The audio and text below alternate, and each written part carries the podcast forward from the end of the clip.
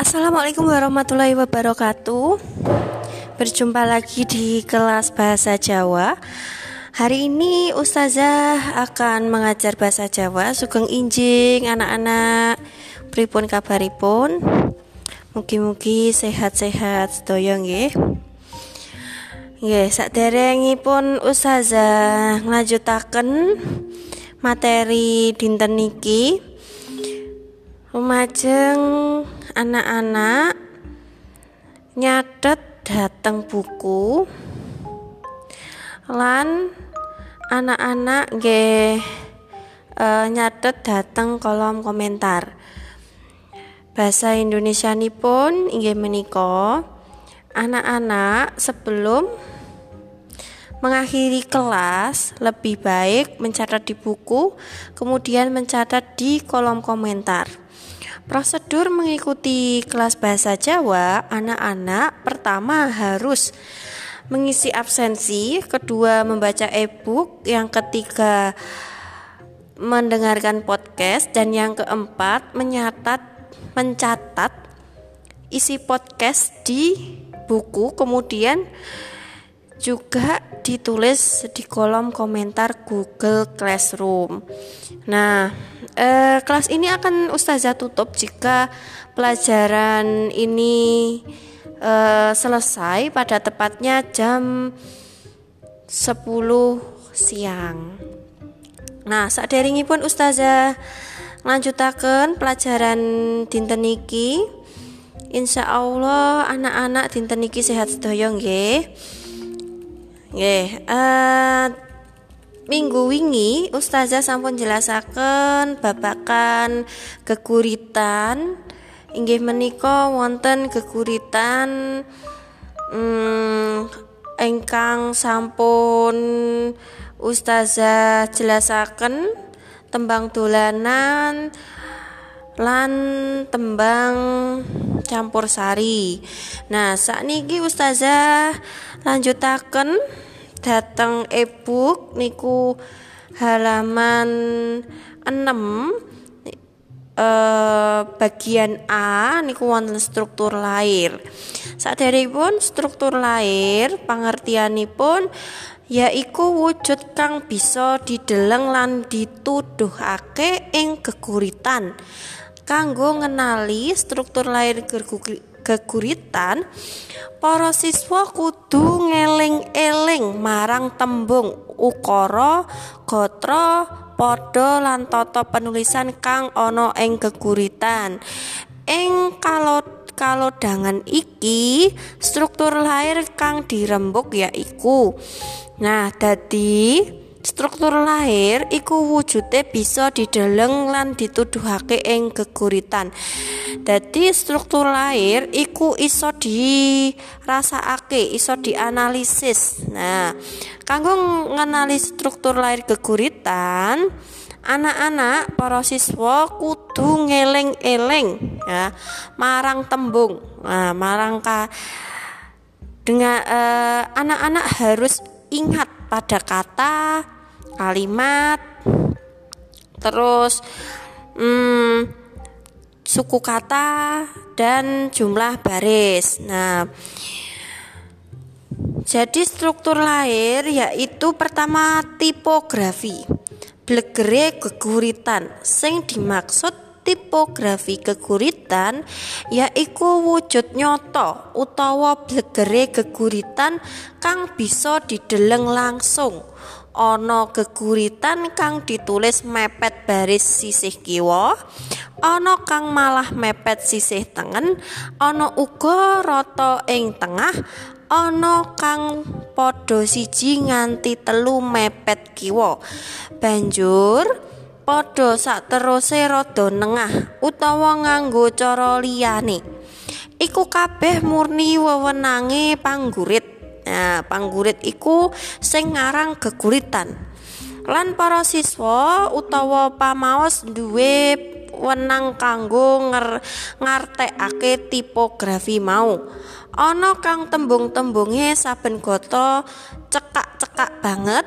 Ana uga kang tembung-tembunge saben gatra dawa banget. Ana kang saben gatra diwiwiti aksara gedhe ana kang kabeh tembunge nganggo aksara cilik. Ana kang nggunakake tandha titik tandha panyeru ana uga kang babar pisan uga nggunakake tandha pamaca nah tipografi iki iku wujud nyata blegere geguritan. Dadi isine geguritan iku bebas.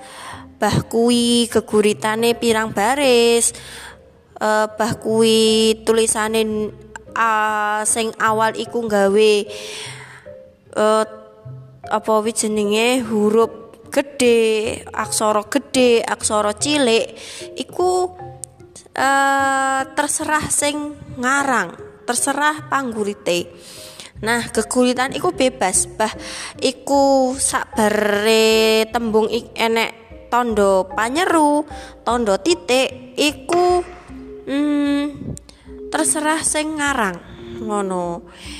Nah, wujud nyoto maksudnya dadi keguritan iki bentuk iki bebas. Sam anak-anak iso nggawe keguritan contoh sak bait kuwi ana telung baris kuwi gak apa-apa. Sak bait ana eh limang baris kuwi gak apa-apa. Cuman gawe sak bait tok tapi sak bait i enek 6 baris yo gak apa-apa. Soalnya keguritan iku bebas Nah, imaji nomor loro iku imaji panyitro. Sajrone keguritan para panggurit gunakake tetembungan kang duweni daya. Panyitra utawa imaji kanggo nglarekake gagasane. Panyitra geguritan iku ing antarane pandeleng, pangrungu, panggondo, pangarsa, panindak. Umpamane ana ukara arume esemu. Kuwi panggondo. kumro sake banyu kumrosokake banyu dadi iki um, banyu kang mili banyu sing mili kumrosokake banyu iku pangrungu swarane iki kemricik iku pangrungu lek arume esemu asmamu maaf. Arume asmamu kuwi panggondo dadi panggondo ki apa wi jenenge?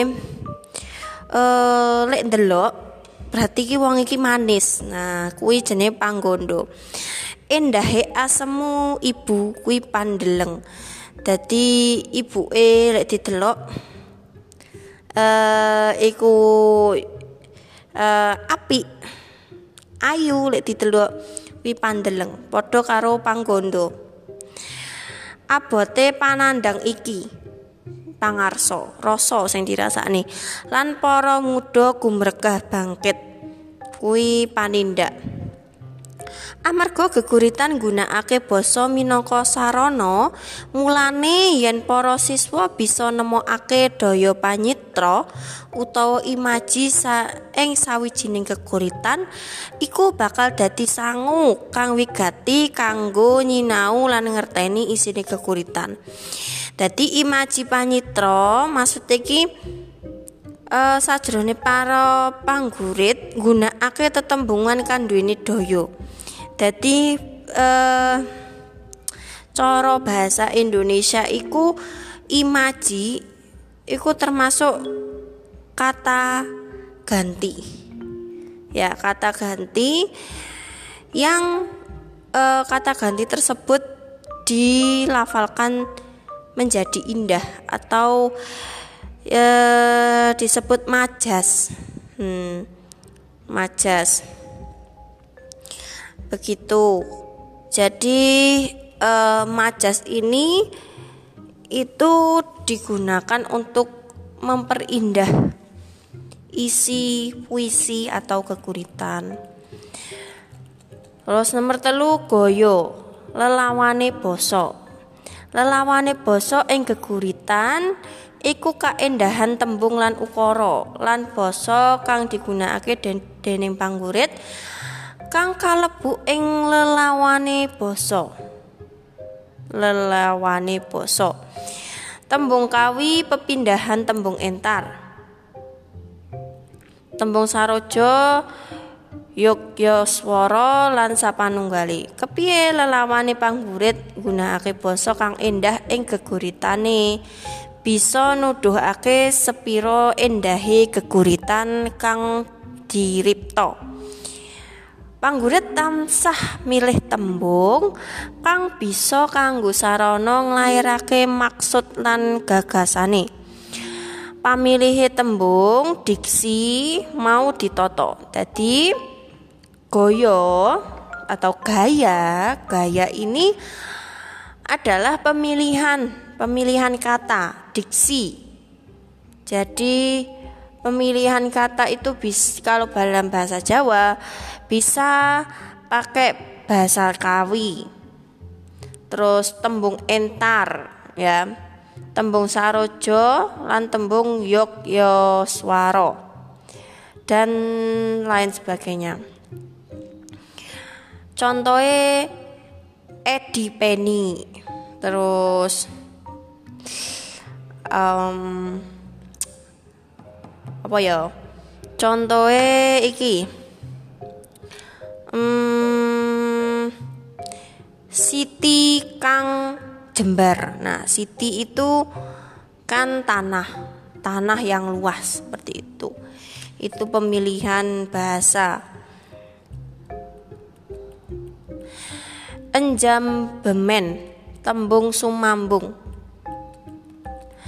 Ing geguritan enjam bemen iki asring digunakake dening panggurit. Enjam bemen ing kene diarani tembung sumambung yaiku tembung sing sangaja disilih ing akhir katra utawa madeg dewi. Maksudnya ki ngadeg dewi berdiri sendiri. Ing sawijining gatra kang gunane kanggo nguatake gatra ing dhuwur lan ing ngisore. Tulodo mangkene. Pancen kang mim pancen kang mimpin iku dudu empuke kursi kok. Nah iki kok iki enek apa yo? Kok iki tembung samambung tapi gak enek sembungane ngono. Terus Purwakanti nah Purwakanti iki rima ya. Purwa iku artine wiwitan ngarep iku kanti ngan gandeng. Jadi Purwa kuwi wiwitan utawa ngarep kanti iku gandeng. Melu. Nah Kanti iku artine gandeng karo melu. Purwakanti iku gandeng utawa melu karo wiwitan utawa sing ana ing ngarepe. Purwakanti iku tembung kang duweni swara runtut lan lumrah tinemu ing karya sastra kaya dene ing geguritan. Bisa runtut ing sagotra, bisa uga runtut ing antarane kotra. Kanggo meruhi anane Purwakanti, para siswa kudu ngenali jenis Purwakanti. Nah, Purwakanti iki rima a i u e o. Tapi nek ning nggone basa Jawa ya Purwakanti ora mung a i u e o, tapi ya enek vokal karo konsonan. Purwakanti kuwi enek Purwakanti guru swara, Purwakanti Purwakanti guru basa. Nek Purwakanti guru swara iku artine gu Purwakanti aksara swara vokal, suarane kang runtut. Nah, umpamane eh vokal iku a i u e o. Dadi contone ibu kang dak deres iki luhmu. Dadi srana lelaku ing kutipan iku swarane akhire padha yaiku uu. Nah, ibu kang dak deres iki luhmu. Lah luhmu u. Dadi srana, dadi sarana lelaku u. Nah, bocah bajang ang nyangking sodo lanang ang kutipan saka geguratane Widodo Basuki sing loro iku nggunakake Purwakanti ang-ang nah iki jenenge Purwakanti guru swara. Terus Purwakanti guru bo sastra iki geguritan duweni Purwakanti guru sastra yen sing runtut sing ngarep aksara sigeke konsonan. Nah, konsonan kuis lainnya a i u e o. Kanggo goleki Purwakanti guru sastra, para siswa kudu ngenali jenis-jenis konsonan. Jenis-jenis konsonan kaya to W, P, M, B dan sak panunggale. Nah, iki contone. Dakantu tekamu kaya wingi kapungkur gemripyak suaramu paring lelipur. Nah iki guru swara gorokan ing tembung dakantu tekamu. Nah yang diwaca bola bali yang dirasakake nyebabake geguritan dadi kepenak lan lancar.